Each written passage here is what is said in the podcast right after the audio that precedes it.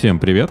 Сегодня у нас очень необычный гость. Сегодня у нас в эфире Евгений Бутман, бизнесмен, э, в настоящее время партнер Future Corp компании, специализирующийся на создании и сопровождении советов директоров. В прошлом известен как основатель и сооснователь таких крупных сетей, как Restore, а, Ideas for Retail и многих других компаний.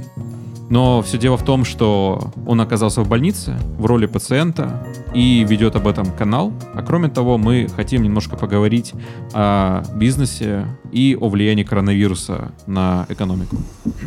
Добрый вечер. Добрый вечер. Здравствуйте. Скажите, пожалуйста, Добрый как вечер. вы себя чувствуете сейчас?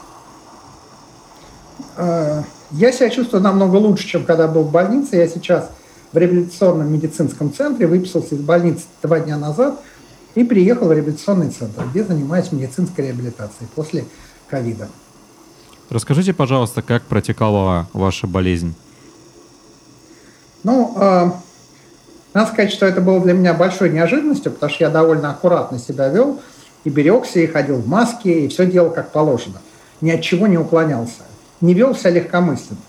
И причем, когда я заболел, то никто из тех, с кем я общался на неделю за неделю до болезни не заболел. Там я 18 человек обзвонил, и все были здоровы. А, и я оказался довольно неожиданно для себя в больнице. А, попал я туда в самой начальной стадии, даже меня положили условно, потому что у меня были сопутствующие заболевания, а так, в принципе, мне надо было дома лечиться. И прямо в первый же день с вечера у меня пошло развитие болезни, дошло до стадии, это называется КТ-4, 80% поражения легких. Я был на полном круглосуточном кислороде две с половиной недели и пережил, в общем, практически все стадии тяжелого заболевания. А, и вот э, провел я в больнице 5 недель, выписали меня с поражением 75%, и я переехал вот сейчас в реабилитацию, где а, есть в палате кислород, я им пользуюсь, в общем, а, вот занимаюсь восстановлением легочной физической способности. Скажите, пожалуйста, когда развивалась болезнь, вы сказали про то, что вы были на кислороде. Вы, э, вы носили маску специальную, правильно? Не... Ну, сначала я был в палате, где был переносной кислород до 5 литров, а потом по мере ухудшения состояния меня уже перевели на стационарный кислород до 16 литров в минуту. И вот на этом кислороде я уже, собственно, был к нему привязан достаточно сильно, и а, я а, ну вот был, действительно не мог а, существовать без кислорода, потому что у меня было такое, ураг... ну как положено по классике, ураганное нарастание болезни, и становилось все тяжелее и тяжелее, очень быстро емкость легких сокращалась, а вот, но как-то благодаря тому, что я был подвергнут, в момент развития был пойман, Ко мне была применена довольно агрессивная, опережающая, упреждающая терапия. Вот. И как-то, так сказать, параллельно и шло развитие, и параллельно врачи это развитие снижали. У меня было два очень массир, массивных таких сеанса иммуносупрессии, где каждый по два препарата иммуносупрессивных для подавления избыточной реакции иммунитета, потому что у меня цитокиновый шторм уже развивался, так сказать, во всем. И, в общем, просто наступил такой момент, когда благодаря тому, что сделали врачи, удалось, в общем, процесс этот полностью остановить. Ну а дальше медленно, очень по шажкам я стал идти в сторону выздоровления. Очень интересует ваш личный опыт в качестве пациента. Скажите, какие-то были особенности взаимодействия с медициной именно вот в эпоху ковид?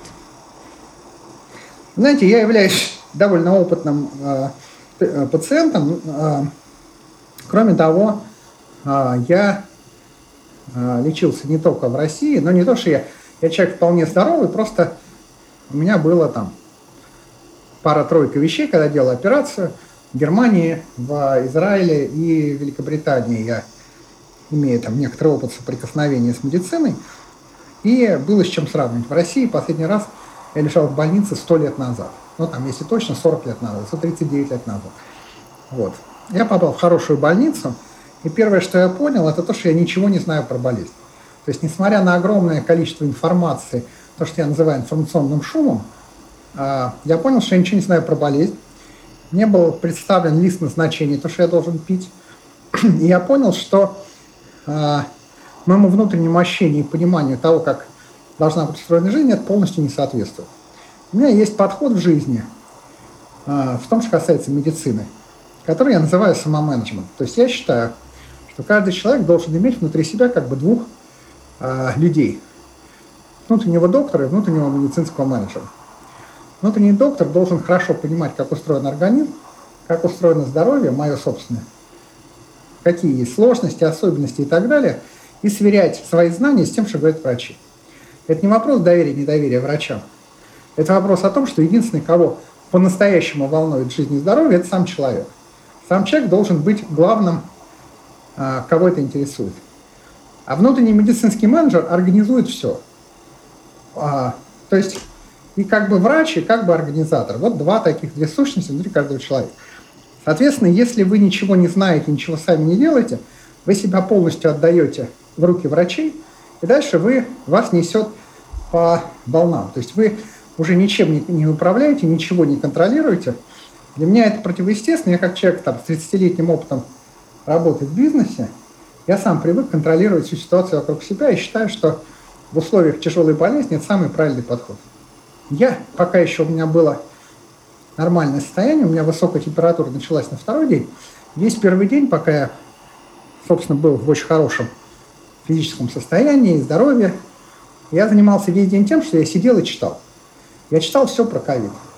Про болезни, про лекарства, про практики. Я читал то, что пишут об этом русские врачи в других странах, потому что я выяснил, что то, что пишут себя в Фейсбуке русские врачи в Америке, в Германии, в Англии, в Канаде, это вообще совершенно неиссякаемый источник информации, потому что они пишут, во-первых, по-русски, а во-вторых, они пишут о тех практиках, протоколах и знаниях, которые существуют в этих странах. А, я читал лекарства, которые мне назначили я составил все экселевские таблички и все назначения записал, и про каждое лекарство я себе написал, что я про это понимаю и так далее. Я заставил выбросить к чертовой матери орбидол, который мне принесли, и предложил врачам не позориться с этим. Я разбил а, лекарства на три группы. Одна группа противовирусная, и я понял, разобрался, что нету никаких препаратов с доказанной эффективностью противовирусных – я разобрался в истории с антибиотиками, а, про то, что антибиотики не являются лечением при коронавирусной инфекции. Я стал разбираться с тем, что на самом деле лечат.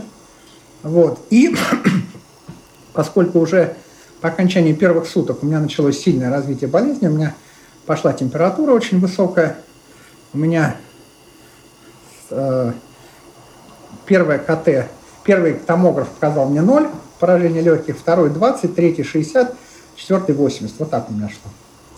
Вот. Я стал, в принципе, мне было важно шансы свои оценить. Я понял, что я пошел, я это назвал поезд набирает скорость, потому что э, человек, который заболевает, получает э, ПЦР-анализ, он встает на край некой воронки. Внутри этой воронки, ну, условно, 30-40% бессимптомники прошли-ушли а 20% с другой стороны, они попадают в больницу. Значит, в хорошей больнице 5% тех, кто попал в больницу, умирают, а в обычной больнице до 20%. Значит, те, которые умирают, это те люди, которые идут вот в этот, сели в этот поезд, который набирает скорости, нарастает тяжелое течение болезни. И поскольку я в этот поезд сел, мне было важно оценить свои шансы, и мне было важно оценить само лечение. Мне нужно было понимать, меня лечат или нет. И то, что со мной делают, это а, спасет мне жизнь или я через несколько дней умру. Поэтому а, мне было очень важно. Я в бизнесе, я проходил много разных кризисов. Вообще считаю, что я неплохой специалист по антикризисным стратегиям. Это был совершенно конкретный кризис, и к нему стоило подходить именно с точки зрения антикризисной стратегии. И что я и делал? Я разбирался, я понимал. Вот, надо сказать, что мне повезло с тем, куда я попал, и как с врачами, но с особенностями. Я, например, мне сосватали, я по онлайн, была консультация с а, ведущим пульмонологом одной из крупнейших израильских клиник. И он уже по факту, когда уже все закончилось, он со мной разговаривал, и я ему рассказал, как меня лечили. Он сказал, слушайте, ну про антибиотики я все понимаю, даже не буду вам ничего говорить, потому что с русскими врачами невозможно справиться, они будут назначать антибиотики, несмотря ни на что. Это просто зашито уже в ДНК. Вот. Ну, вот примерно вот так вот все это было. А, и каждый день я разбирался с тем, что происходит в этот день, с лечением, со своим состоянием, с результатами, анализами, потому что я разобрался, для чего анализы, какие основные э, показатели, что эти показатели говорят. Собственно, я разобрался уже где-то день на третий, четвертый, я уже все про эту болезнь знал. Поэтому я и завел канал, потому что я в какой-то момент понял, э, мне стали писать многие мои знакомые, которые тоже оказалось, что оказалось, что вокруг болеет куча народу. Я понял, что они, отличие мое от них в том, что я разобрался, они нет. И я им рассказывал. Я решил, что что я рассказываю пяти или восьми или десяти человекам. Надо рассказать побольше. И я завел канал через неделю после того, как я заболел. Уже я был в очень тяжелом состоянии. Ну, тяжелом в смысле, значит тяжелом. Головой я соображал очень хорошо, но все остальное у меня уже плохо функционировало. А поскольку моя работа и жизнедеятельность связаны с тем, как у меня голова работает, то, в общем, то, что другое не работало, не очень мне мешало, то, что голова работала, это как раз было очень хорошо. Я стал, собственно, описывать вот эти все вещи в помощь людям, которые тоже вступили в эту воронку одной ногой. Вступили, и дальше карусель, эта воронка их тянет. Или тянет, или выбрасывает, они выздоравливают и уходят. Меня, конечно, заботили те, кто а, пошел по моему пути, потому что я стал понимать, что многие люди умирают просто потому, что не успели, поздно, плохо лечили, и можно было, в общем, и не умирать.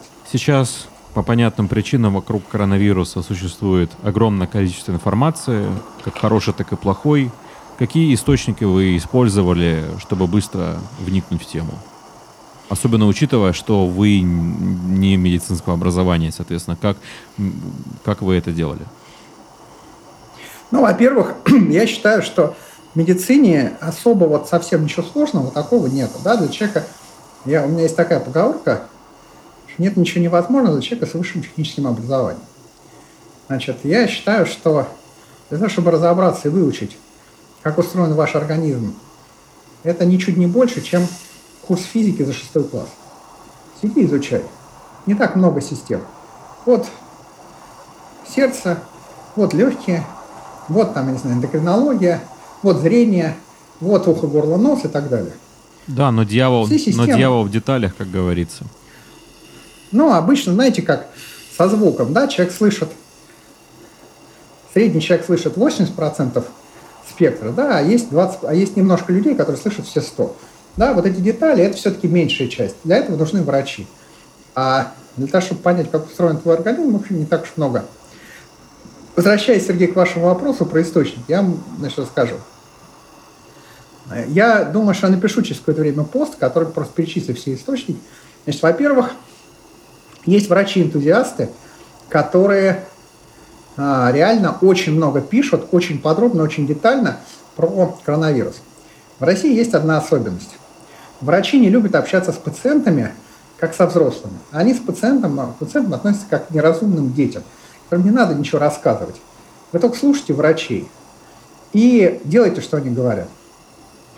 Поэтому есть некоторое количество очень хороших врачей-популяризаторов, которые у себя пишут. Первый, кого я нашел, это украинский доктор, который живет в Индии, возглавляет технологическую медицинскую компанию и там что-то делает большое. Но при этом он такой подвижник, и он с утра до вечера, помимо основной работы, консультирует людей и все про это пишет. Там он писал, что в какой-то из дней у него было 160 раз он как бы что, лиши, там, людям, людей консультировал. Он пис, написал на его Фейсбуке огромные длиннющие посты про коронавирус. Дети, беременные, старики, взрослые, ранняя стадия, средняя стадия, легкое течение, тяжелое течение. Я прямо и пишет очень хорошо. хорошей, на хорошем таком вот языке, где все понятно. Там есть какая-то терминология медицинская, но Google мне в помощь, я разобрался. Дальше я стал слушать разные зумы, которых тоже полно, где врачи, зумы конференции медицинские, где они обсуждают медицинские аспекты этой болезни с презентациями. Врачей слушать не очень интересно, потому что говорить они не умеют, косноязычные, плохой русский язык. А, и вообще наших врачей никто не учит разговаривать. Надеюсь, мы не такие. Но презентация... Не, мы не такие. А, но, тем не менее, сами презентации очень внятные, очень четкие. Дальше я обнаружил, что есть масса, просто масса методических документов. Сначала, конечно, я прочитал, как раз к моей болезни вышла девятая версия методических рекомендаций Минздрава, документ на 166 страницах, 26 октября он вышел. И я его весь прочитал. Все 166 страниц. И там была масса полезной информации, потому что меня эти методические рекомендации погрузили в тему. Потом я нашел другое, другие э, э россыпи сокровищ, называется «Так сразу не найдете».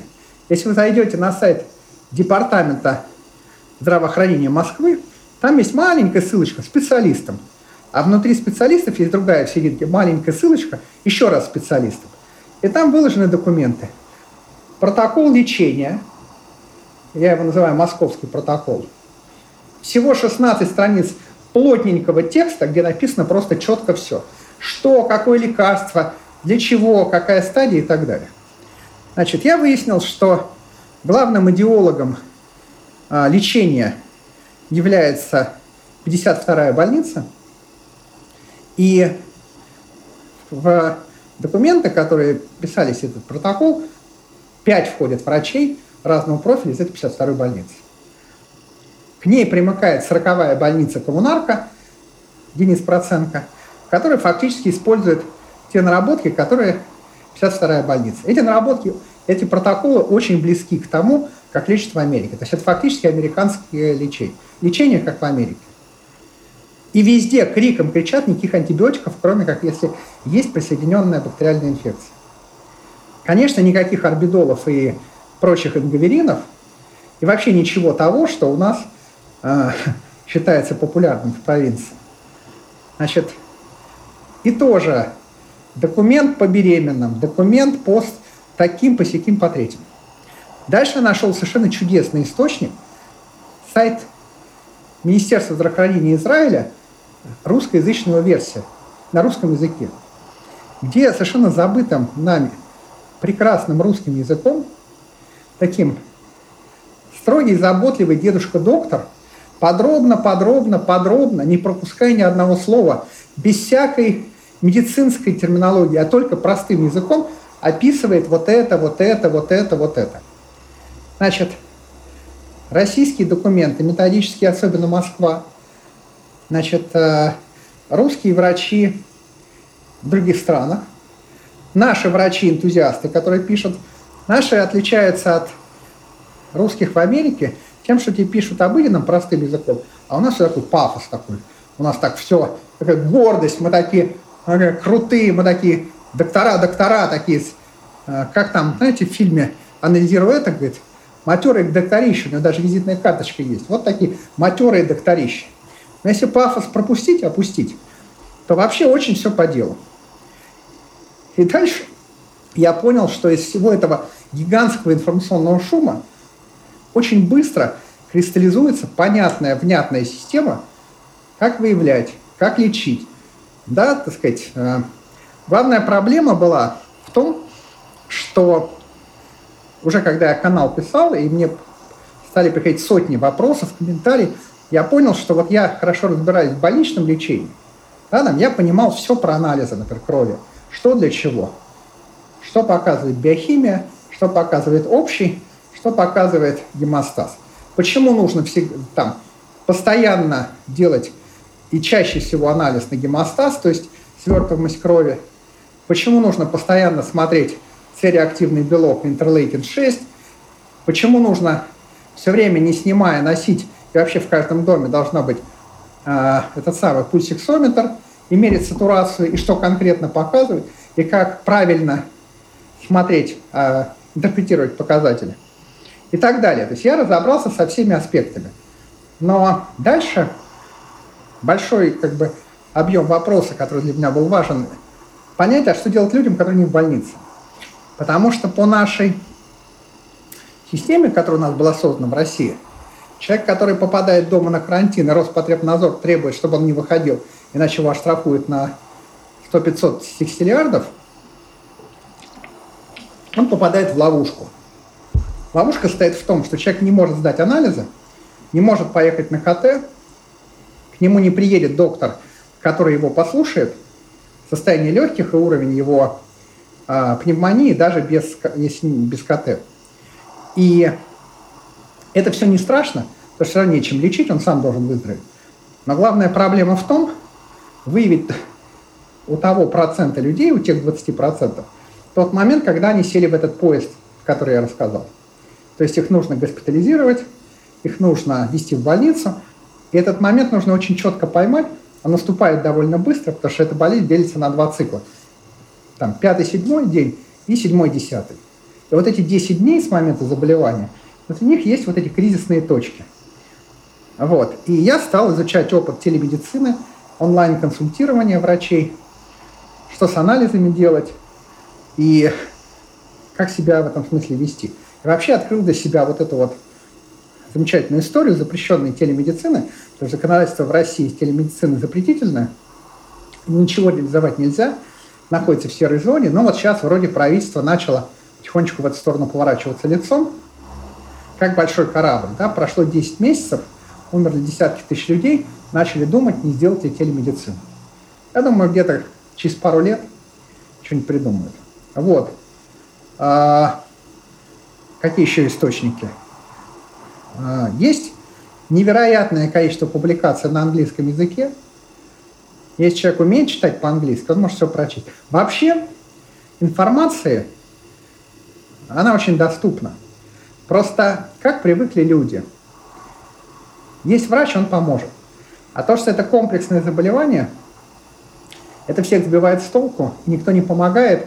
И мы-то привыкли считать, что мы дети, а врачи – родители – а тут выясняется, что родители такие же дети. Дальше я понял еще одну очень важную вещь, разбираясь и с болезнью, и получая отзывы в огромном количестве. Значит, есть два... Я придумал некую теорию, которую считаю очень важной. Придумал я ее сам, и ни от кого я больше не слышал. Сейчас я вам ее расскажу, вы будете первые. Я писал об этом в канале, но у меня всего 8 тысяч подписчиков. Значит, есть Два типа врачей, я их называю военные и гражданские. Военные – это реаниматологи, а гражданские – это терапевты. Лозунг терапевта – это из Гиппократа «не навреди». Лозунг реаниматолога «спаси». Значит, спасение, поскольку это я их, почему я их называю военными? Потому что это спасение, не считаясь ценой. Да, там, самыми тяжелыми лекарствами, самыми, так сказать, токсичными методами, но важно человека спасти, не дать ему умереть. Ковид это болезнь, которой полностью рулят реаниматологи. Это реаним... все протоколы, на самом деле, если посмотреть на них внимательно, это э, стероиды, э, моноклональные антитела, иммуносупрессия, это все реанимационные мероприятия. Терапевты, которые привыкли смотреть на лекарства, оценивать их токсичность, смотреть, значит, чтобы было мягко, аллергии, вот эту всю ерунду с точки зрения реаниматологов, их в ковид нет. Нету. Они либо перепрофилировались в те же самые реаниматологи, анестезиологи, либо они где-то там, не знаю где, орбитол назначают.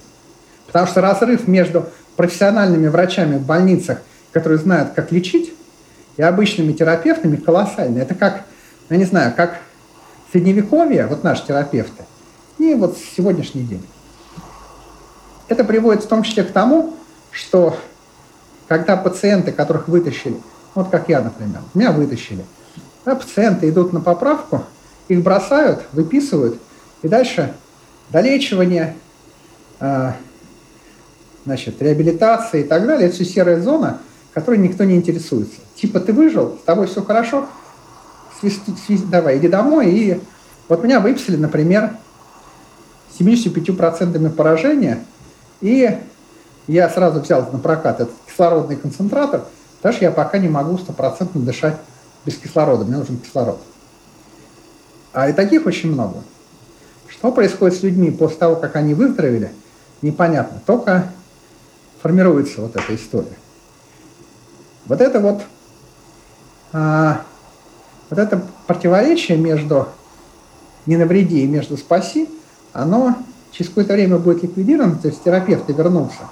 И мы будем иметь дело с сотнями тысяч людей, которые недолечены. Это как бы следующая история. Она будет потом, она сейчас начинается, началась, она будет потом. И я общаюсь с людьми, которые и после трех, и после шестимесячной реабилитации продолжают чувствовать себя больными. И есть вот эта страшная история, опасность после излечивания заработать фиброз легких и программа реабилитации, когда должны его преодолеть. Но это как бы следующая история, которая, которая идет уже на 21 год. Ну и, наконец, последнее, что хочу сказать. Огромное количество материалов про вакцины. Эти материалы содержат немало ценных вещей про саму болезнь. Конечно, информационная повестка, она очень непропорциональная. С одной стороны, невероятное количество шума информационного про карантины, маски, перчатки, сопротивление этому, локдауны и так далее. То есть, ну, как бы то, что э, имеет отношение не к болезни самой по себе, а к э, ограничительным мерам государства. Дальше вторая, как бы огромная эта волна идет информационная, информационный шум про экономику, про безработицу, про снижение потребительского спроса. Ужас, кошмар, мы все разоримся. Есть одна повестка, мы все умрем, другая мы все разоримся. А если не умрем, то разоримся. Вот это вот нагнетание этого саспенса, ужаса, кошмара вокруг болезни, она мешает людям разобраться, с чем они имеют дело. Что за болезнь, почему, зачем. Как жить до, как жить во время, вылечиться, как жить после, если вся ваша семья заболела, или если только вы заболели, а семья не заболела. Многие люди очень плохо понимают, насколько они находятся в группе риска. Вообще плохо оценивают свои шансы и а, свое понимание, насколько они находятся в. Э, в группе уязвимых. Вот считается, что в группе уязвимых это старики и сердечники, и диабетики. На самом деле, например, очень большая группа риска – это ожирение, избыточный вес. У нас очень много взрослых мужчин. Во-первых, у нас много, независимо от пола, у нас и женщины полные с избыточным весом, и мужчины с пивными животами. Вероятность смерти для такой категории с ожирением в несколько раз выше, чем для, если у вас нет ожирения. Ожирение – это такой же фактор риска, как и сердечники и диабет. И поэтому, например, если вы посмотрите разную статистику, то у нас считается от 65 лет, а на самом деле для мужчин это возраст условно от 55, у женщин постарше. Ну и вообще у нас же принято, у нас есть некоторая э, обычная, традиционная, идущая с советских времен или с крестьянских времен до революции, не знаю, откуда это все идет, есть традиция модно быть дремучим. Да, многие люди, совершенно нормальные, воспитанные, образованные, говорят, я не люблю ходить к врачам, я от этого чувствую себя больным. Да, можно сразу на бумажке писать «дремучий» и бац, на, на, на лоб, значит, наклеивать. Человек не должен бояться ходить к врачам. Человек должен э, точно понимать про свое здоровье и точно понимать, что и как ему делать. Хочешь, лечись сам. Но вот это закрытыми, жить закрытыми глазами – и вгонять себя год за годом в группу риска – это плохая история. А COVID, он, в принципе, показал, что медицинская грамотность, хотя бы базовая, хотя бы ориентировочная, это ну, необходимое условие для современного горожанина или сельского жителя. Я для примера, вся, например, написал в канале людям рассказ о том, что такое сквозняк. Наши люди знают, что сквозняк это то, чего простужаешься, а простуда – это болезнь. А на самом деле у сквозняка есть механизм. Почему люди простужаются? Но кого бы я не спрашивал, никто не знает, как действует сквозняк. Спросите 10 своих знакомых. Как сквозняк вас простужает? Что происходит? Это про базовую э, грамотность медицинскую. Это с детства надо понимать, ну, какие-то вещи. Почему те, высокая температура, когда это хорошо, когда это плохо, когда не нужно делать. Про насморк, про кашель. Что такое кашель, спрашиваю людей. От чего люди кашляют? Ну, что такое кашель? Что ты кашляешь? Что происходит, когда ты кашляешь? Никто не знает. Наши люди дремучие, и вот эта дремучесть, она приводит к э, еще большей уязвимости. Собственно, и цель моего канала была как-то людям рассказывать очень простым языком. Я, в принципе, поскольку я за моими плечами есть книжка, то есть я уже себя могу причислять к писателям, да, я написал книжку довольно хорошую, а, она называется «Ритейл от первого лица. Как я построил бизнес Apple в России». И весь тираж распродал очень быстро. И, в принципе, еще хотел написать пару книжек, но просто не написал из-за того, что был занят. Но сейчас точно напишу. Вот. И э, я умею писать по простым языком, понятно. Я поставил себе задачу как-то людям рассказывать и объяснять, помочь. Вот уменьшить объем вот этой неграмотности личной, и чтобы э, люди могли разобраться и понять, как им выработать личную стратегию или стратегию для своей семьи, потому что в любой семье есть кто-то, кто в некотором смысле отвечает за всю семью. Женщина, мужчина, кто берет на себя эту функцию. И вот это ровно тот человек, который должен планировать, разбираться, понимать, который должен как бы такой зондик. Вот я стараюсь этим людям помочь. Как вам кажется, почему, вот не беря во внимание э, материальный аспект, опять же, в условиях доступности информации, открытой среды, почему все-таки так мало пациентов хотят углубиться в проблему? Это какие-то завихрения психологии или это страх, или что это, на ваш взгляд? Это защитная реакция, я считаю. Человек хочет защититься от негативной информации и хочет, а, чтобы его кто-то защитил. Потом, конечно, это вот то, что у нас в стране, поскольку мы такая страна по менталитету скорее к Латинской Америке близка, да, мы патерналистского плана э, народ, когда должен кто-то прийти и позаботиться. Учитель, врач, начальник, мама, значит, и, и так проходит вся жизнь. А, в принципе, вот такие критические истории, как а, эпидемия такая тяжелая, большая, должны научить людей, что никто не будет о них заботиться, кроме их самих. И поэтому, если они смогут начать разбираться в своем организме, планировать свое здоровье. Вот у меня, знаете, у меня есть э, родственники близкие, которые очень старые, ну, за 80 лет. И я как-то подумал, что мне нужно разработать стратегию долголетия для них. Я сделал очень простую вещь. Я взял 10 самых распространенных причин смерти по версии Всемирной организации здравоохранения. И нужно просто для начала подумать, какие есть риски вот конкретно этого человека, и просто эти риски предотвращать. Да, вот, например, мало кто знает, что 10 наиболее распространенных, в 10 наиболее распространенных причин смерти в мире входит 4 связанных с легкими. 4 из 10 связаны с легкими. Респираторные проблемы.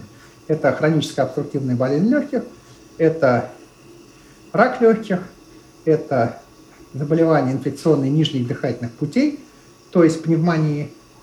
И что-то четвертое, сейчас боюсь соврать, 4 а, из 10 в мире – это значит, что изначально, когда эта эпидемия началась, да, что легкие являются одним из наиболее уязвимых органов у человека, и с этим надо что-то делать. Вот. Еще одна проблема, не проблема, а фактор, который на это влияет, это то, о чем я упоминал, что в медицинской среде не принято обращаться к пациентам. Не принято пациентам объяснять. Не принято пациентам рассказывать. Я когда попал только в больницу, пришла медсестра с лекарств с таблетками, просто таблетки, белые, желтые, без упаковки, без названия. И принесла эту елку, эту елку с капельницей, на которой висели капельницы. Ну, давайте, значит, лечиться. Я говорю, а что это такое? Я говорю, в каком смысле? Я говорю, перечислите, пожалуйста, все лекарства, которые вы принесли, и я разберусь, могу ли я их принимать. Она говорит, не будете лечиться, пишите отказ. Я говорю, доктора позовите, для начала. И сразу фамилия, имя, отчество главного врача, потому что если я не получу ответов на свои вопросы, ну тогда будем разбираться, так сказать, что тут происходит. Это было только в первый день. Да, уже дальше, поняв, что есть пациенты легкие и сложные, да, вот сложные, это, знаете, как инспектор ГАИ останавливает кого-то, вы нарушили, блам-блам-блам-блам-блам. А он говорит, а нет, предъявите документ. А тот ему говорит, а вы меня по какой причине остановили? А вы почему не представили? И дальше все. Я говорю, грамотный, все, езжай. Не буду связываться. В принципе, вот из постов, которые я себя разместил, в том числе израильского Министерства здравоохранения, там памятка для пациента. И там прямо написано, вы должны задавать любые вопросы. В больнице вы имеете право спросить любую медсестру, помыла ли она руки перед тем, как сделать вам процедуру. Это ваше абсолютное право, не стесняйтесь. Вот это, это ваше право. Спросить, понять, выяснить, разобраться, знать свои права, э, говорить, что вы хотите, не хотите. Это ваше право. Люди боятся. к такому вопросу могут отнестись как к личному оскорблению, наверное, или как к посягательству. Вообще, я хочу сказать, у нас, ну, это давно уже обсуждалось. Просто коронавирус эти многие проблемы обнажил. У нас, во-первых, э, явно патерналистская система в медицине, и это, об этом много говорили, что нужно переходить именно к, к отношениям патерналистским, когда есть врач как, как, как священник, да, и перед паствой, который должен, э, вот. Да, да. А чтобы это были отношения партнерские, что есть общая задача вместе преодолеть проблему. И особенно это касается различных хронических заболеваний. Естественно, это не может касаться ургентной медицины, неотложной. Все, что долгого Ну вот, допустим, если говорить о диабете, о сердечно-сосудистой патологии, о многих офтальмологических заболеваниях и онкологии, и везде, где есть длительное лечение, э, там как раз-таки постепенно стараются к этому перейти.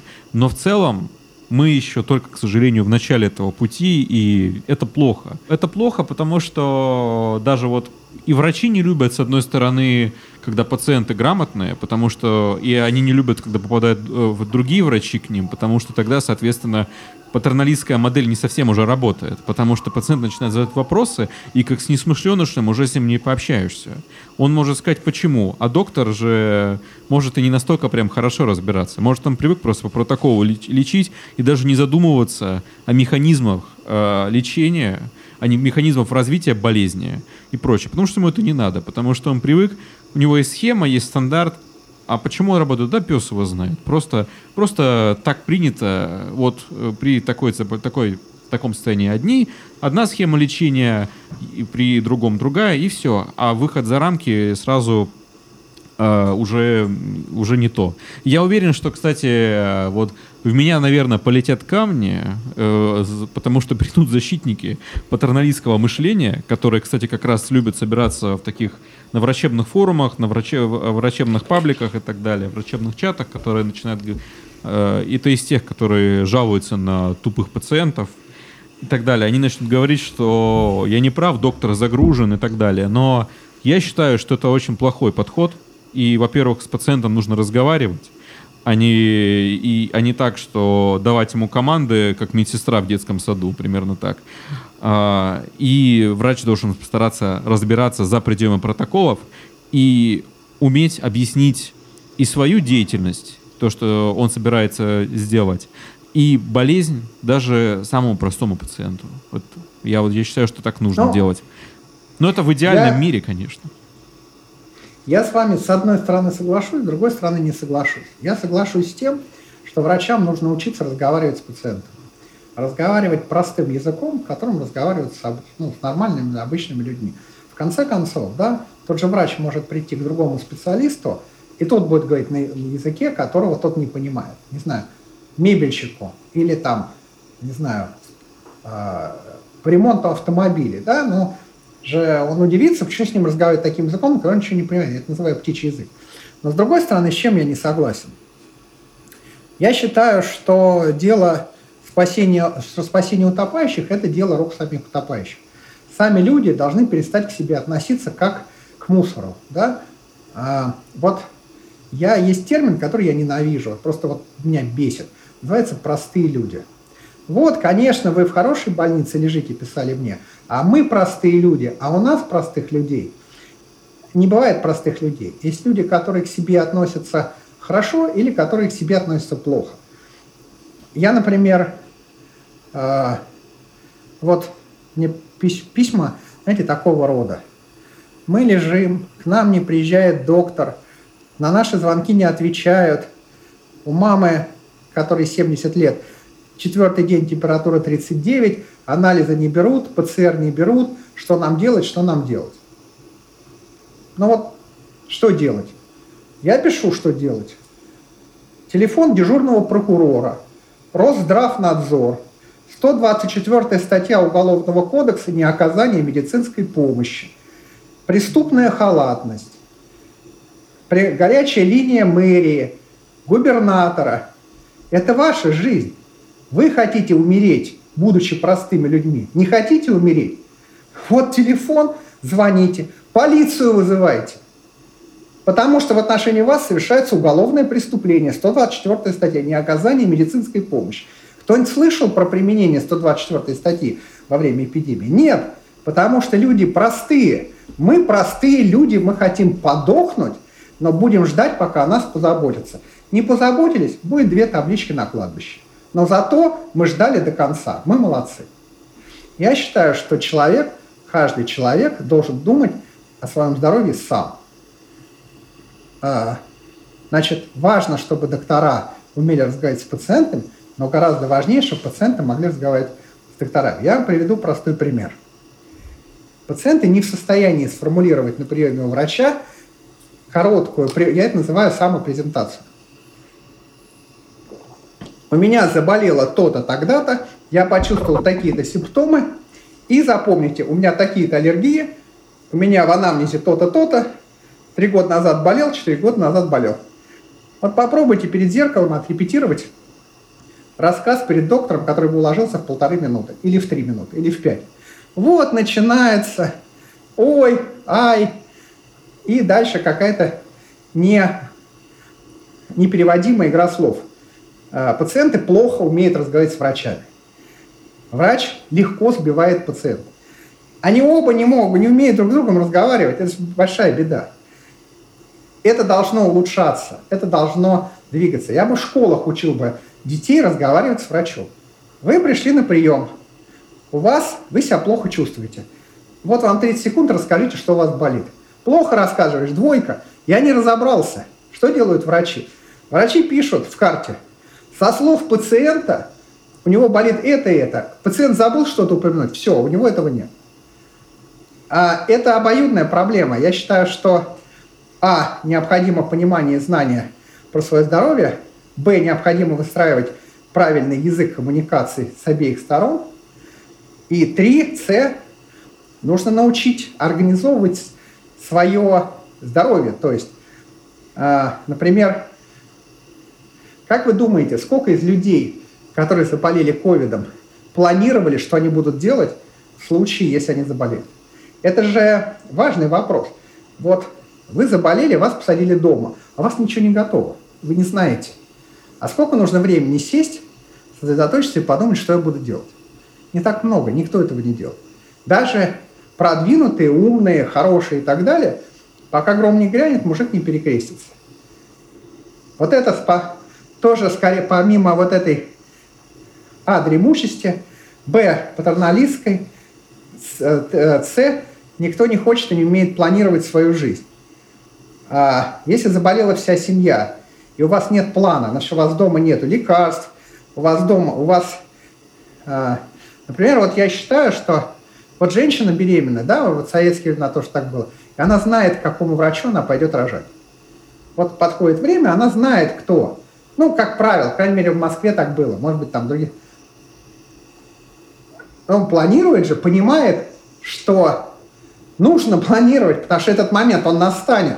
И нельзя, чтобы этот момент ты не знала, куда бежать, кому, и э, что это человек, которому ты доверяешь. Да? А здесь, ну, ты можешь умереть. Вот статистика, которая публикуется, недавно была опубликована, я еще не выложил у себя пост, я хочу написать, была э, медиазона с э, The Insider э, про реальную смертность от ковида в России. Ну, плюс мы знаем про избыточную смертность и так далее. Но так, судя по всему, в, за, за пределами Москвы э, процент смерти в больницах от 10 до 20%. Это очень много. И если у тебя нету знаний, понимания, плана и так далее, ну, прогноз как бы такой нехороший. Поэтому вот эти три аспекта, да, разбираться, уметь разговаривать и иметь план какой-то организации для себя, ну, это все важно. Вообще в России с этим большие проблемы. Это касается не только коронавируса.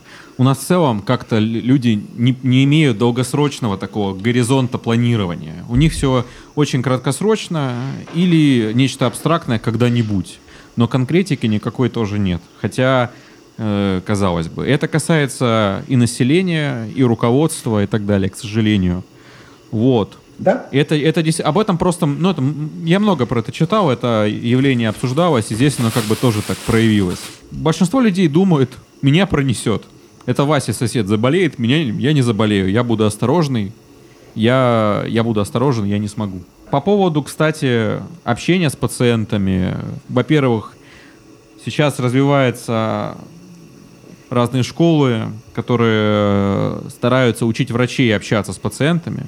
Это сейчас есть такой тренд. Мы об этом тоже говорили неоднократно. Во-вторых, появляются со стороны пациентского сообщества научные популярные э, ресурсы, в которых в доступной форме излагают основные понятия про болезни. Это тоже тренд последних пяти лет, могу сказать. Но это, я не думаю, что это касается людей за 45, но вот именно среди молодежи это ну, достаточно трендово за этим всем следить и в этом всем разбираться. Мало того, следить настолько, что, например, я почти не встречу сейчас молодого человека, который, например, верит в гомеопатию. Это сейчас просто неприличным считается. Вот как бы какой маленький такой пример. Или орбидол, например, тоже. То есть... Ты недооцениваешь. Недооцениваю. Вот, да. Сергей, вы знаете, это вот вы говорите про за 45, потому что вы молодой. Вот мне 57, да, вроде я ничего так а, умею. А, а, я бы сказал так, что а, важно в любом возрасте, чтобы люди начали учиться разговаривать. Конечно, для молодежи это проще. Но в чем-то проще, в чем-то сложнее, может быть, потому что у них, в принципе, практики речевой вот такой не так, не так много, как у людей там уже взрослых, которые э, привыкли к выстраиванию диалогов. Мне кажется, что просто с взаимодействием между пациентами и врачами и наоборот, да, нужно снять вот некоторый такой покров сакральности. Вот когда мы э, Булгаков, Чехов, да, значит, сельский доктор, к нему приходят с курицей, с корзиной, с, с едой, да, так сказать, доктор, батюшка, спаси, вот это вот, да, значит, вот эта сакральность, и, а, у врачей есть такое а, а, больные – это не клиенты, а пациенты. Что не надо типа говорить, что мы вам, что мы оказываем услуги. Мы не оказываем услуги, мы лечим. Мое понимание, как управленца, как менеджера, не существует во взаимодействии с людьми ничего отличного от услуги. Это все сервис. Он может быть специфический, он может быть особый, но это все равно отношение к тому, что вот я потребитель, а это тот, кто мне эту услугу оказывает. И если мне оказывают услугу, то у меня тогда, как у потребителя, появляются определенные права по отношению к тем, кто оказывает. А те, которые оказывают эту услугу, они могут тоже выстраивать ну, определенные правила. Нужны не э, вот эта не сакральность, не священное какое-то вокруг этого, а просто правила, просто какие-то другие традиции. И, к сожалению, да, люди, которые в обычной жизни хорошо понимают это во всех сферах, попадают в область медицины, все сразу забывают, все. Боятся, значит, врачи в определенном смысле на этом страхе играют, потому что им так проще. Эти страхи никто не снимает. Незнание порождает большие страхи, да, потому что страхи, они всегда от невежества в определенном смысле. А нету а, вот Нет ничего сложного в любой палате повесить, напечатать и повесить плакатики про болезнь. Это даже в голову никому не придет, даже в самых продвинутых больницах, потому что зачем им знать? И даже очень хорошие врачи, которые очень много пишут правильных и разумных вещей про коронавирус, они пишут, ни в коем случае, никакого самолечения, только врачи, только с врачами. Где эти врачи? Кто эти врачи?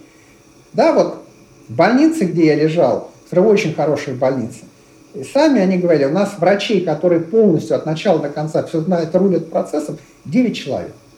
Остальные это врачи условно младшие. Да, еще есть, я вот писал отдельно, когда писал про это, я писал про племя дежурных врачей. Молодежь, которая работает в этих красных зонах и в этих больницах, но очень плохо понимают про болезнь, про лечение. И они просто в некотором смысле выполняют функции чуть-чуть более продвинутого среднего медицинского персонала, но врачи.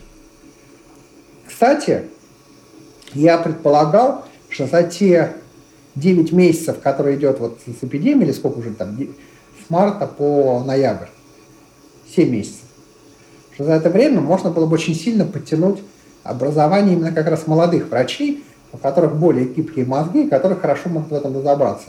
Но у меня есть ощущение, что этим обучением молодых ребят про COVID, про протоколы, про причины, про лекарства, про механизмы воздействия. На это, в общем, никто этим не занимается, потому что нет единой системы переподготовки, подготовки и так далее. Потому что есть такая тема про COVID, что COVID как война. Вот эпидемия, она как война.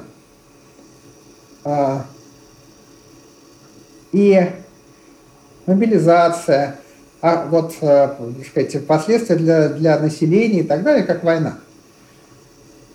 Значит, если мы исходим из того, что это как война, а медицинский работник – это армия, то после войны, то в отношении к войне есть два разных противоположных подхода. Первый подход – это из каждой войны армия должна выходить гораздо более боеспособной, обстрелянной и опытной. И этот опыт, он должен дальше реализовываться в любых других войнах. Да? Э, то есть по итогам эпидемии медицинская система, врачи, их опыт образования должны вырасти в такой степени, что если, не дай, не дай бог, конечно, будет другая эпидемия, уже все оружие. А другой подход звучит так, война все спишет. То есть, грубо говоря, если у обычного врача в обычное время умер пациент, то это ЧП. А здесь, ну, это же война, ну, люди умирают на, на войне, погибают. Ну, 10%, 15%, 20%. Это же война. Вот, поэтому никто не учится, за исключением некоторых, которые самоучки. Нет системы переподготовки, нет системы мобилизации а, там, других работников, да. Когда была война, фронт, да, были краткосрочные курсы, курсы подготовки медсестер и врачей. Была мощная система, созданная обучение и переобучение. По идее, такая система обучения и переобучения, как система с преподавателями, с работой, с практикой и так далее, да, там за 8 месяцев можно все сделать. Но ее нету, идет только сбор. Вот условно, я, например, не слышал ни разу цифр, как с армией, да, вот в армии говорится, нужно 2 миллиона солдат, а у нас миллион пятьсот, значит, мы мобилизуем 500, обучаем, бросаем в бой. Я ни разу не слышал, нам нужно столько-то врачей, столько-то медсестер, врачей таких-то, таких-то, таких-то, а у нас их столько-то. Разрыв составляет столько-то, и вот программа, как этот разрыв преодолеть. Нету такого. А это же, ну, как бы напрашивающаяся вещь. Вообще по поводу информации, я не могу сейчас объективно судить о системе, но в целом э, мне что понравилось, и мы в этом тоже принимали участие. Огромное количество врачей и волонтеров – начали переводить англоязычные рекомендации, англоязычные статьи а, для того, чтобы как можно скорее передать их в бой. Это делали люди, которые себя назвали переводчики на карантине, которые создали сайт. Это делали мы. Мы тоже, мы перев... И в ближайшее время, тоже такой небольшой анонс, мы выпустим обновление EMCRIT. Это рекомендации для э, анестезиологов-реаниматологов по ведению коронавирусных больных мы уже обновляли их, но сейчас будет прям совсем большое обновление. И будет обновление up-to-date. Up-to-date — это огромная будет рекомендации, где, собственно, собрана самая-самая ключевая информация по ковиду именно для врача.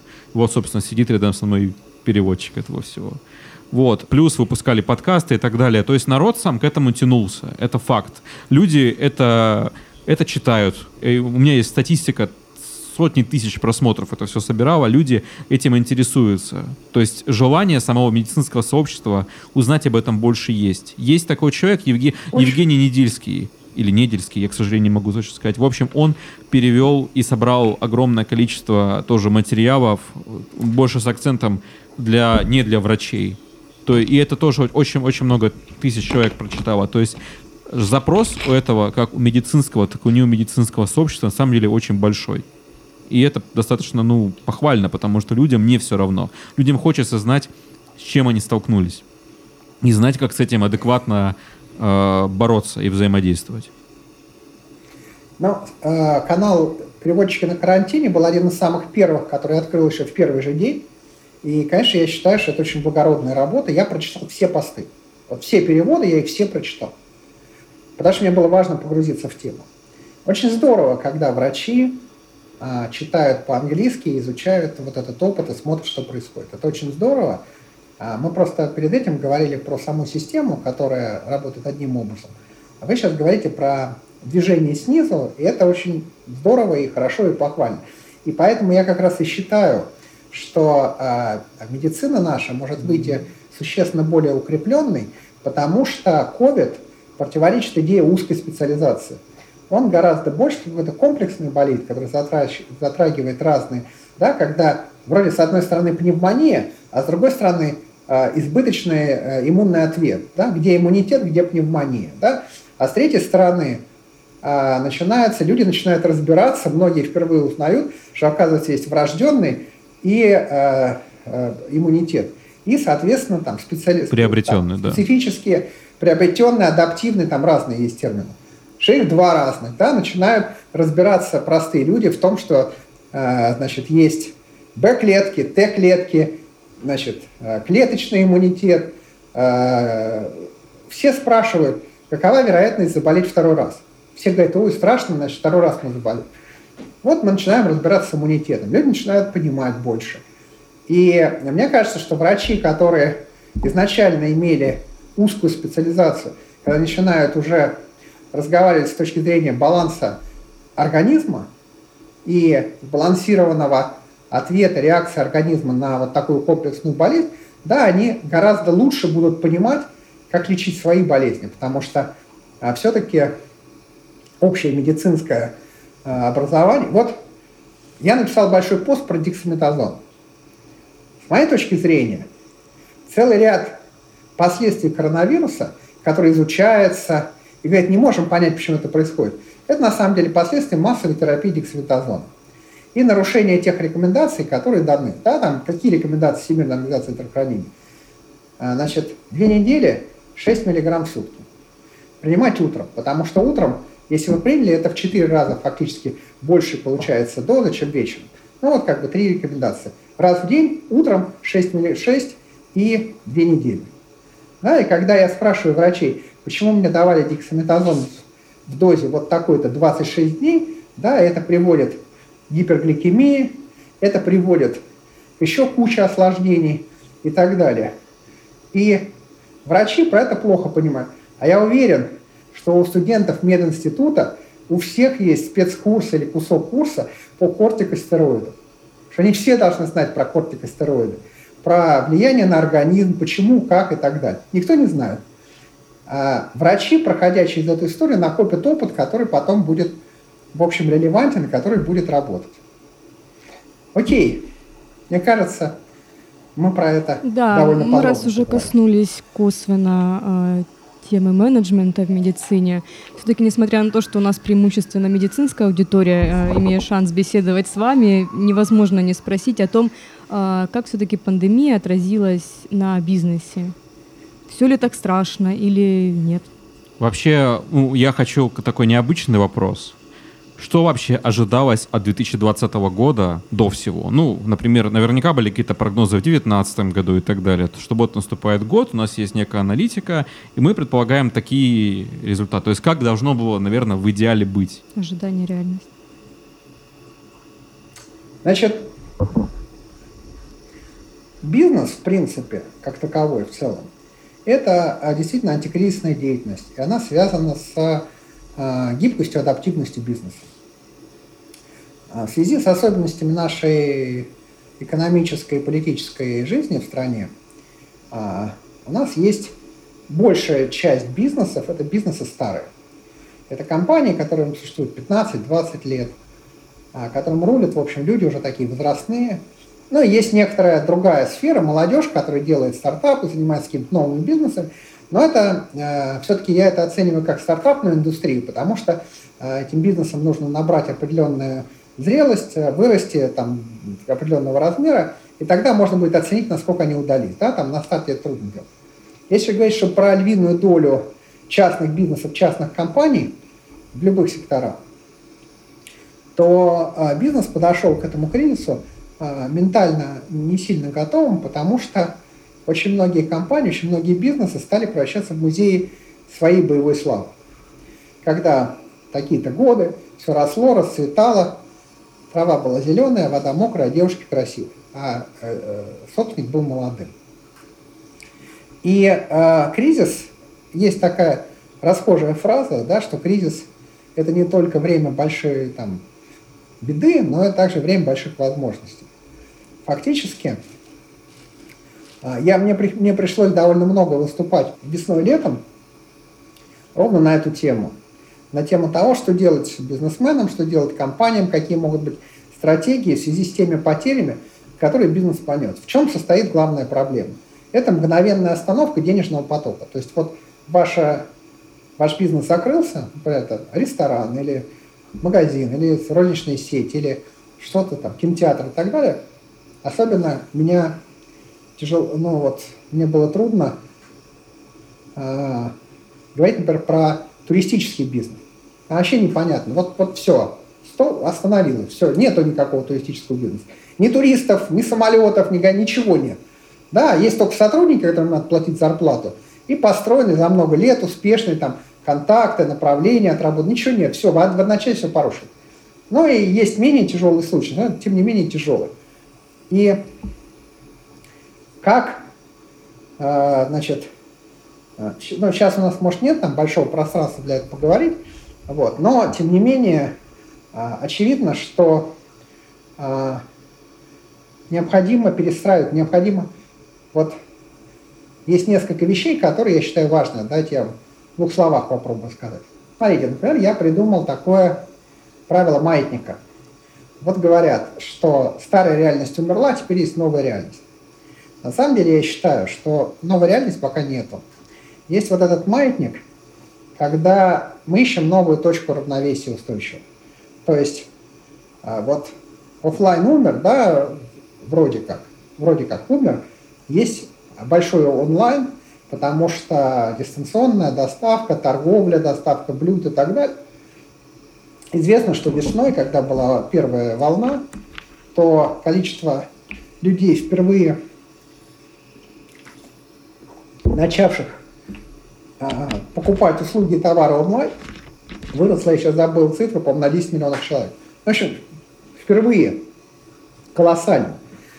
А потом, когда наступило лето, вроде это стало уменьшаться, но в целом костяк остался. Моя, моя мысль была в том, что не офлайн переходит в онлайн, а маятник качнулся в сторону онлайна, а потом будет, э, будет обратно двигаться и искать равновесие новое. Да, и бизнес-модели новые, которые вы придумаете, находятся вот в этом равновесии. Люди стали работать дистанционно и говорят, все, теперь все будут работать дистанционно, на удаленке – а в офисах никто работать не будет. Наступила, закончилась волна, закончились карантины, люди вернулись в офисы. Ну и кто-то будет, кто-то не будет. Давайте найдем равновесие новое. Какая пропорция будет между теми, кто процентом, который будет теперь работать, видимо, э, дистанционно и не будет в офисах, и те, которые обязательно будут ходить. Люди перестали ходить в магазины, карантин сняли, все ринулись в магазины, кафе, рестораны, кинотеатры, потому что соскучились по общению по людям. Но это не значит, что восстановится прежний трафик. Люди уже привыкли к другому образу жизни. Значит, он восстановился, и даже он превысил, например, в августе были продажи больше, чем до карантина, в августе прошлого года. А потом это отсвинет назад, будет найдена новая точка равновесия. И поэтому, когда вы планируете какое-то будущее своего бизнеса и смотрите, то надо исходить не из того, что жизнь, мир никогда не будет прежним, а про то, что будет некоторый гибрид, некоторая золотая серединка. Эту серединку надо будет нащупать. Вторая вещь, которую я считаю важной. Очень многие компании, бизнесы замкнуты сами на себе. В то время как было, вот когда была первая волна, и сейчас, я думаю, то же самое происходит, просто я оторвался от жизни, потому что провел 5 недель в больнице. Значит, а, постоянно вокруг вас есть люди, которые ищут что-то новое и находят. И а, наши бизнесмены, они не очень любопытны. Они занимаются только своими делами. А сейчас такое время, когда нужно головой крутить на 360 градусов. И очень внимательно смотреть, ходить на конференции, сидеть в зумах, все время слушать, слушать, слушать, что все делают. Кто что делает? Искать любое рациональное зерно, чтобы можно было применить в своем бизнесе, совершенно не стесняться того, что вы этим занимаетесь. Третья вещь, которую я считаю очень важной, и то, что будет определять тренды для бизнесменов старых, молодых, и тех, кому меньше 45 лет, и тем, кому меньше 70 лет, все равно. Это то, что по-английски называется lifelong learning. Да, то есть это пожизненное образование. Я считаю, что бизнесменам поголовно нужно садиться за парты. Наши бизнесмены, как и наши пациенты, нелюбопытные, дремучие, сели много лет назад на одну идею, эту идею эксплуатируют, плохо образованы в IT, плохо образованы в маркетинге, плохо образованы в современных моделях потребительского поведения, в изменчивости потребительского поведения и так далее. Мне кажется, что время безграмотных бизнесменов проходит. Требования к уровню образования профессионализма растут, и э, чтобы известная фраза да, из Алисы в «Стране чудес», да, чтобы оставаться на месте, нужно быстро бежать. А чтобы двигаться вперед, надо бежать два раза быстрее. Я считаю, что это реализуется в том числе через образование, через знания. Не обязательно идти учиться, учиться, да, но желательно, но не обязательно. Но, по крайней мере, постоянно общаться с теми, кто больше и лучше знает, да, сказать, работать с профессионалами, это, в общем, очень важная история. Третье, четвертое, извините, я по нумерации, потому что я по памяти говорю, да. Еще одна очень важная вещь. У нас в бизнесе не было принято особо планировать и заниматься какими-то стратегиями. Ну, стратегия такая абстракция, знаете, нас нам э, напугали некоторое время назад, там сколько-то лет назад, всякими абстрактными терминами типа миссия, видение, да, там, а, которые не имеют для многих бизнесменов никакого содержания. И, в общем, Люди не заморачиваются стратегией, подменяя стратегии и стратегическое планирование, вообще бизнес-планирование, а заменяя просто ежедневной операционной работой. На самом деле, в, этой, в этой ситуации крайне важно все время думать о том, что мы будем делать через год, через два, через три. Постоянно искать, куда двигаться и как двигаться. Следующая вещь, которой очень плохо владели бизнесмены – это то, что называется риск-менеджмент. Это оценка риска. Вот эта пандемия, она очень хорошо показала, какие могут наступать риски. Если вы знаете, какие риски, вы можете придумывать разные сценарии, что и как вы будете делать. Это как та же история про что будете делать, если вся ваша семья заболеет ковидом. Да? Планируйте, придумывайте.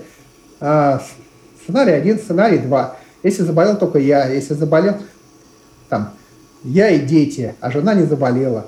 А если заболели старики там, мама, папа? Ну, сценарии. Вот оценка рисков, правильный риск-менеджмент – это крайне важная вещь, которую нужно бизнесам и бизнесменам э, научиться и освоить. Дальше, э, мне кажется, что очень важным является в определенном смысле не сентиментальное отношение к бизнесу. И сентиментальность стоит в том, что если вы трезво оцениваете, что бизнес вас по итогам этого истории стал нежизнеспособным, ну, пристрелите. Потому что иначе вы будете тянуть за собой этот труп и портить себе всю оставшуюся жизнь, потому что вы войдете в новые обязательства, в новые сложности.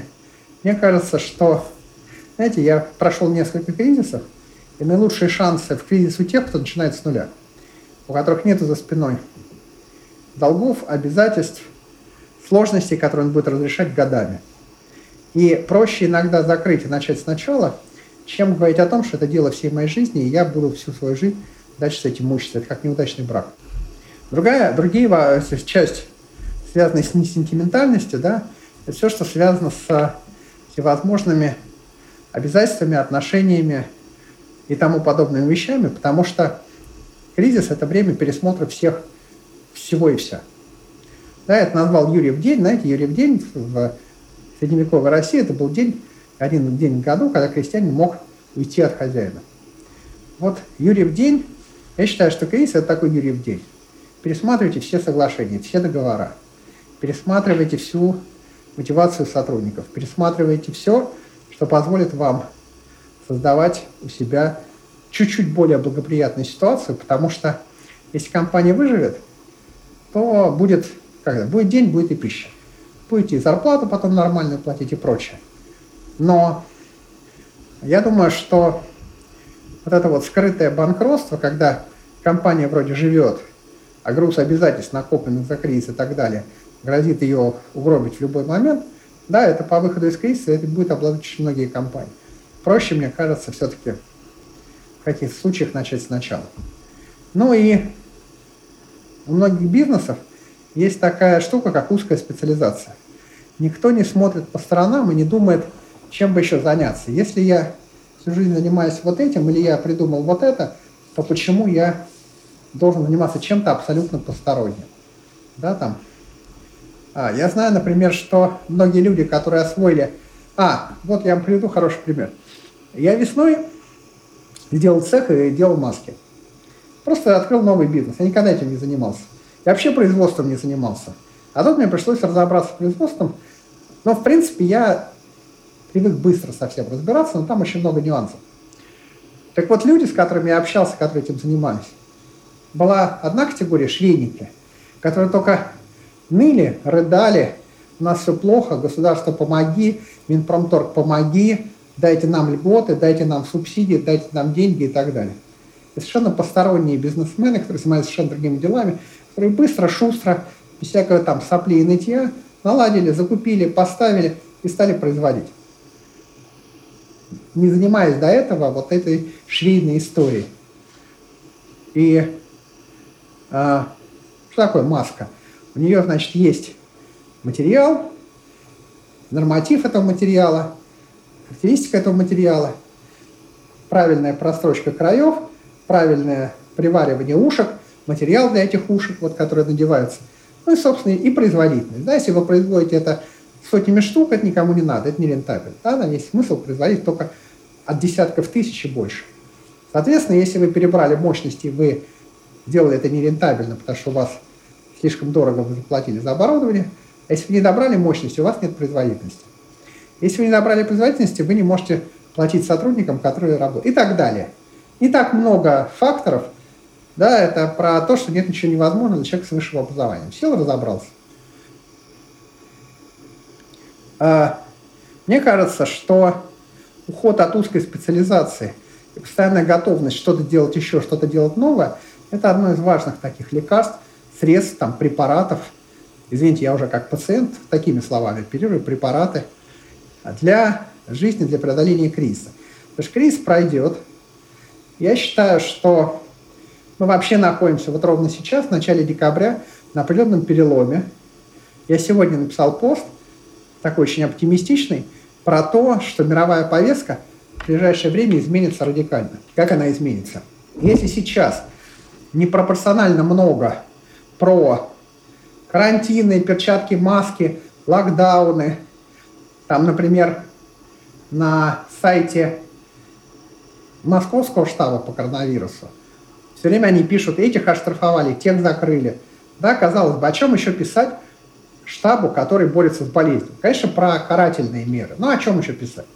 Вот. Но Сейчас вся повестка и медийная, картинка придет на вакцины. 10 7 декабря мы ждем старта вакцинации в Великобритании.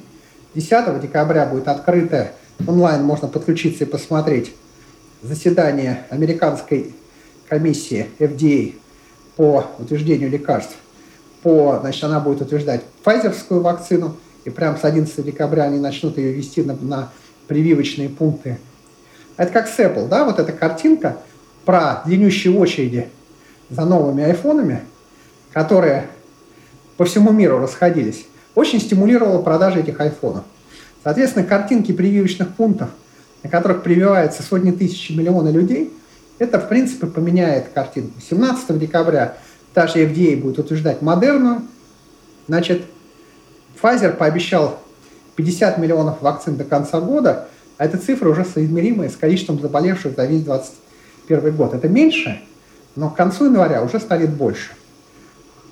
Там AstraZeneca пообещала 3 миллиарда вакцин в 2021 году. Короче, всю весну будут сначала десятки, потом сотни миллионов привитых. Цифры прироста сначала станут ровно, потом пойдут вниз, и, соответственно, начнет расти экономика. Начнет расти экономика, я думаю, что в Америке будет какой-то бесконечный в 2021 году ралли а, по росту рынка. Значит, Европа очень быстро прекратит прирастать, уже прекратила фактически. И они закупили 2 миллиарда вакцин у всех производителей. Короче говоря, Россия, она экономически, как правило, следует за миром. Вот пошло развитие, рост Европа, Америка. Стала расти нефть. Будет расти нефть, будет как бы рост а, рубля. Будет расти рубль, все бизнесы, которые связаны с импортом, получат довольно массивный прирост в виде курсовых положительных разниц, который отразится на экономике, на результатах 2021 года. Начнет расти потребительский спрос. Люди, видя положительную картинку, будут менять, знаете, есть индекс потребительской уверенности, который у нас в последние годы, 2014 года, все время на очень низком уровне. Я думаю, что вот эта вакцинация и снижение выхода из эпидемии – существенным образом поменяет вот этот индекс потребительской уверенности, соответственно, люди начнут покупать. Что происходит, вот возвращаясь к бизнесу, да, вот мы говорим, у людей нет денег, нечего покупать, экономика упала. Но знаете ли вы, например, что за счет сокращения зарубежного туризма не потрачено 2 триллиона рублей? Эти деньги, они где? Их что, нету? Они есть, где они? Упала продажа автомобилей, упала продажа квартир, упали продажи. То есть, грубо говоря, несколько триллионов рублей. Вот, говорит, экономика от снижения экономической активности потеряла 2 триллиона. Вот вам эти 2 триллиона. Берите прямо из вот, э, э, отсутствия выездного туризма. Вот они. Деньги остались. Люди стали, может быть, меньше зарабатывать, но на самом деле денег не стало меньше. Это означает, что просто тот, кто знает, те бизнесмены, те бизнесы, которые понимают, как эти деньги взять, они их и возьмут.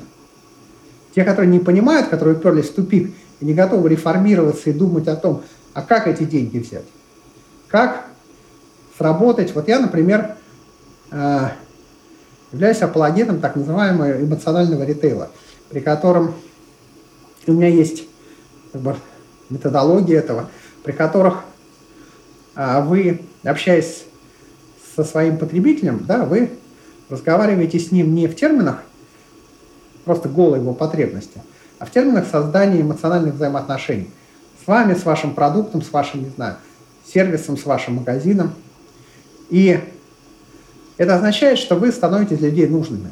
Да, и вот попасть вовнутрь вот этого комфортного мира, внутренне комфортного любого человека и побудить его тратить деньги на, то, на ваш продукт, на ваш сервис, это, собственно, есть задача бизнесов, пострадавших Э, пострадавших от ковида.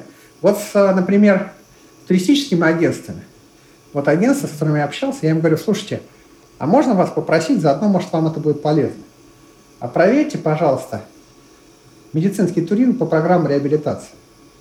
Да, вот в реабилитации есть, например, так называемая климатотерапия, которая показана пациентам после ковида. Климатотерапия делится на море, горы и лес – а лес – это сухой воздух, влияние на одно, морской воздух влияет на другое, а самое главное – это горный воздух, потому что, как мы знаем из литературы начала 20 века, легочные санатории в горах еще тогда, это вот потому что вот это пониженное содержание кислорода, оно требуется для легочных больных для того, чтобы восстановить дыхательную активность. Вот вам, пожалуйста, направление для туристического... То есть я хочу сказать, что возможности все равно есть. Деньги у населения есть. А бизнес будет в 2021 году восстанавливаться. То есть это как бы беда, но не катастрофа. Есть а, определенные, значит, определенные причины для такого умеренного оптимизма. И вообще бизнесмены, которые умеют не унывать, бизнесмены, которые умеют искать возможности, которые умеют думать непрерывно – и которые могут быстро принимать решения и готовы делать компании более гибкими и адаптивными, те выиграют. Вообще лозунг гибкость, адаптивность и устойчивость, вот три этих слова, да, устойчивость, адаптивность, гибкость. Это вот такой лозунг для бизнеса на конец 20 на 21 год. Спасибо большое. Спасибо. Знаете, вот а, Понятное дело, что медик — это такой двоюродный брат биолога. Естественно, меня всегда интересовала биология, в том числе история Земли. Это все не чем-то напоминает тем, что в истории Земли задолго до человека было очень много разных кризисов, жутких, ужасных, но они на самом деле и позволяли перезапустить эту систему. И, с одной стороны, и, и освободить эти пищевые ниши, и э, дать возможность тем, кого задвигали старые, пробиться дальше, а среди старых отсеять тех, кто не способен адаптироваться к этим изменениям. То есть на самом деле действительно, что кризис — это не только катастрофа, но это всегда еще и окно возможностей и стресс-тест для всех. Вот. Ну и путь для нового, для чего-то, да. Появление новых каких-то тенденций, трендов, появление новых людей, появление новых идей — я можно а, еще скажу два слова? Да, конечно. Уж, уж вам придется потерпеть, потому что я пять недель почти не разговаривал. Не страшно. Давно не выступал. Вы первые. И на вас в этом смысле обрушилась моя активность. Mm. Я хотел сказать о том, что, как мне кажется, э, сейчас появляются замечательные такие в своей апокалиптичности предсказания. Билл Гейтс вот выступил, наши чиновники тоже говорят – что впереди нас ждут еще более страшные эпидемии. Что ну, основываются на том, что вообще, э, поскольку мы видим периодическое просачивание э, болезней, которыми болеют другие живые существа, животные, птицы и так далее, они попадают, появляется мутация вируса, которая начинает передаваться от этих животных к людям, и тогда начинается глобальная эпидемия. И так было с первым, с этой пневмонией, так было с этим ближневосточным синдромом респираторным. И вообще, э, если я правильно помню, то выделяют 12, по патогенных коронавирусов разных, и каждый из которых, ну, по-своему, очень неприятен.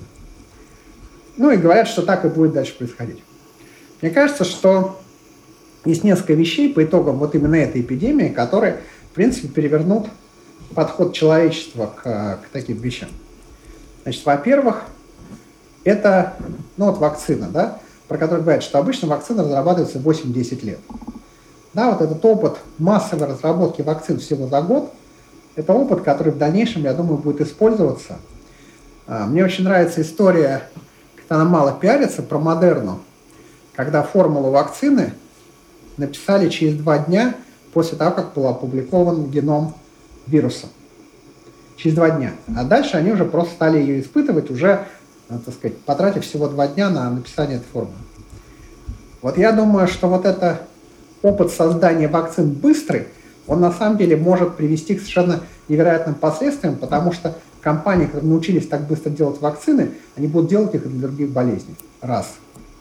Два, я считаю, что грипп, который, которым болеют, не знаю, десятки миллионов человек по всему миру каждый год, и сколько-то народу умирает – в, в, в странах бедных, нищих, с высокой плотностью населения, я думаю, что таких эпидемий гриппа, которые были последние годы, в ближайшие годы не будет, потому что люди научились некоторым простым вещам. Например, гигиене.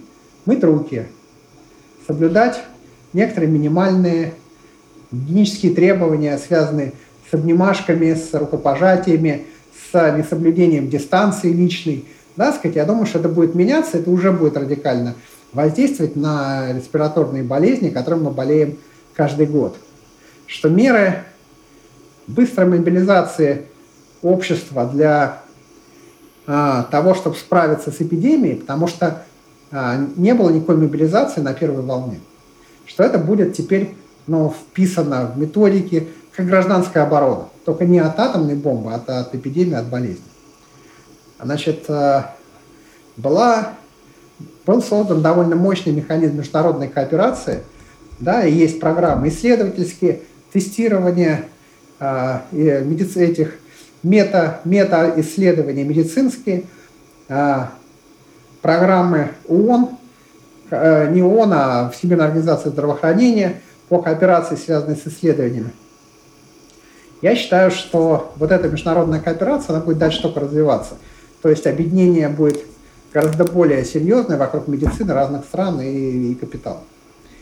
Значит, э, ну что-то еще я хотел сказать, но в общем этого достаточно. То есть мне кажется, что как раз если мы говорим про... Э, я думаю, что сейчас грядет реформа во многих странах э, местных национальных систем здравоохранения.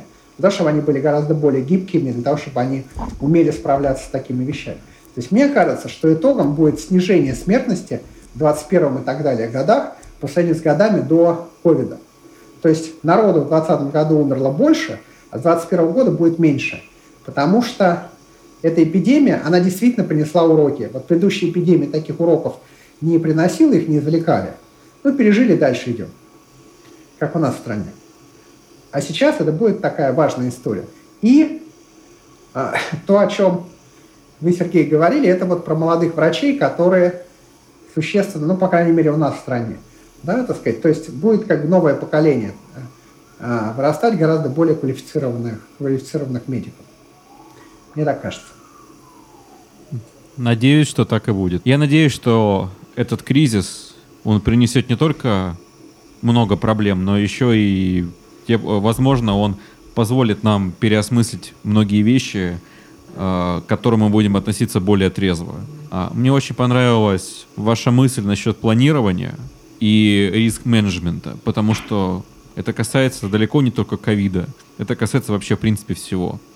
И это касается да. и, в ц... и в целом здоровья, отношения к нему, и, от... и касается и бизнеса. А если здоровье, то действительно мне очень импонирует такой подход, когда ты оцениваешь свои риски, свои шансы, ты, ты продумываешь для себя, для своих близких. Это очень, очень здравая идея. Мне кажется, если к этому люди будут приходить, то многие болезни, которые еще на стадии профилактики можно предотвратить, они постепенно будут снижаться, их частота встречаемости. Хочется поблагодарить вас за очень ценные мысли, за то, что поделились ими с нами. И, конечно, пожелать вам здоровья, вам и вашим близким.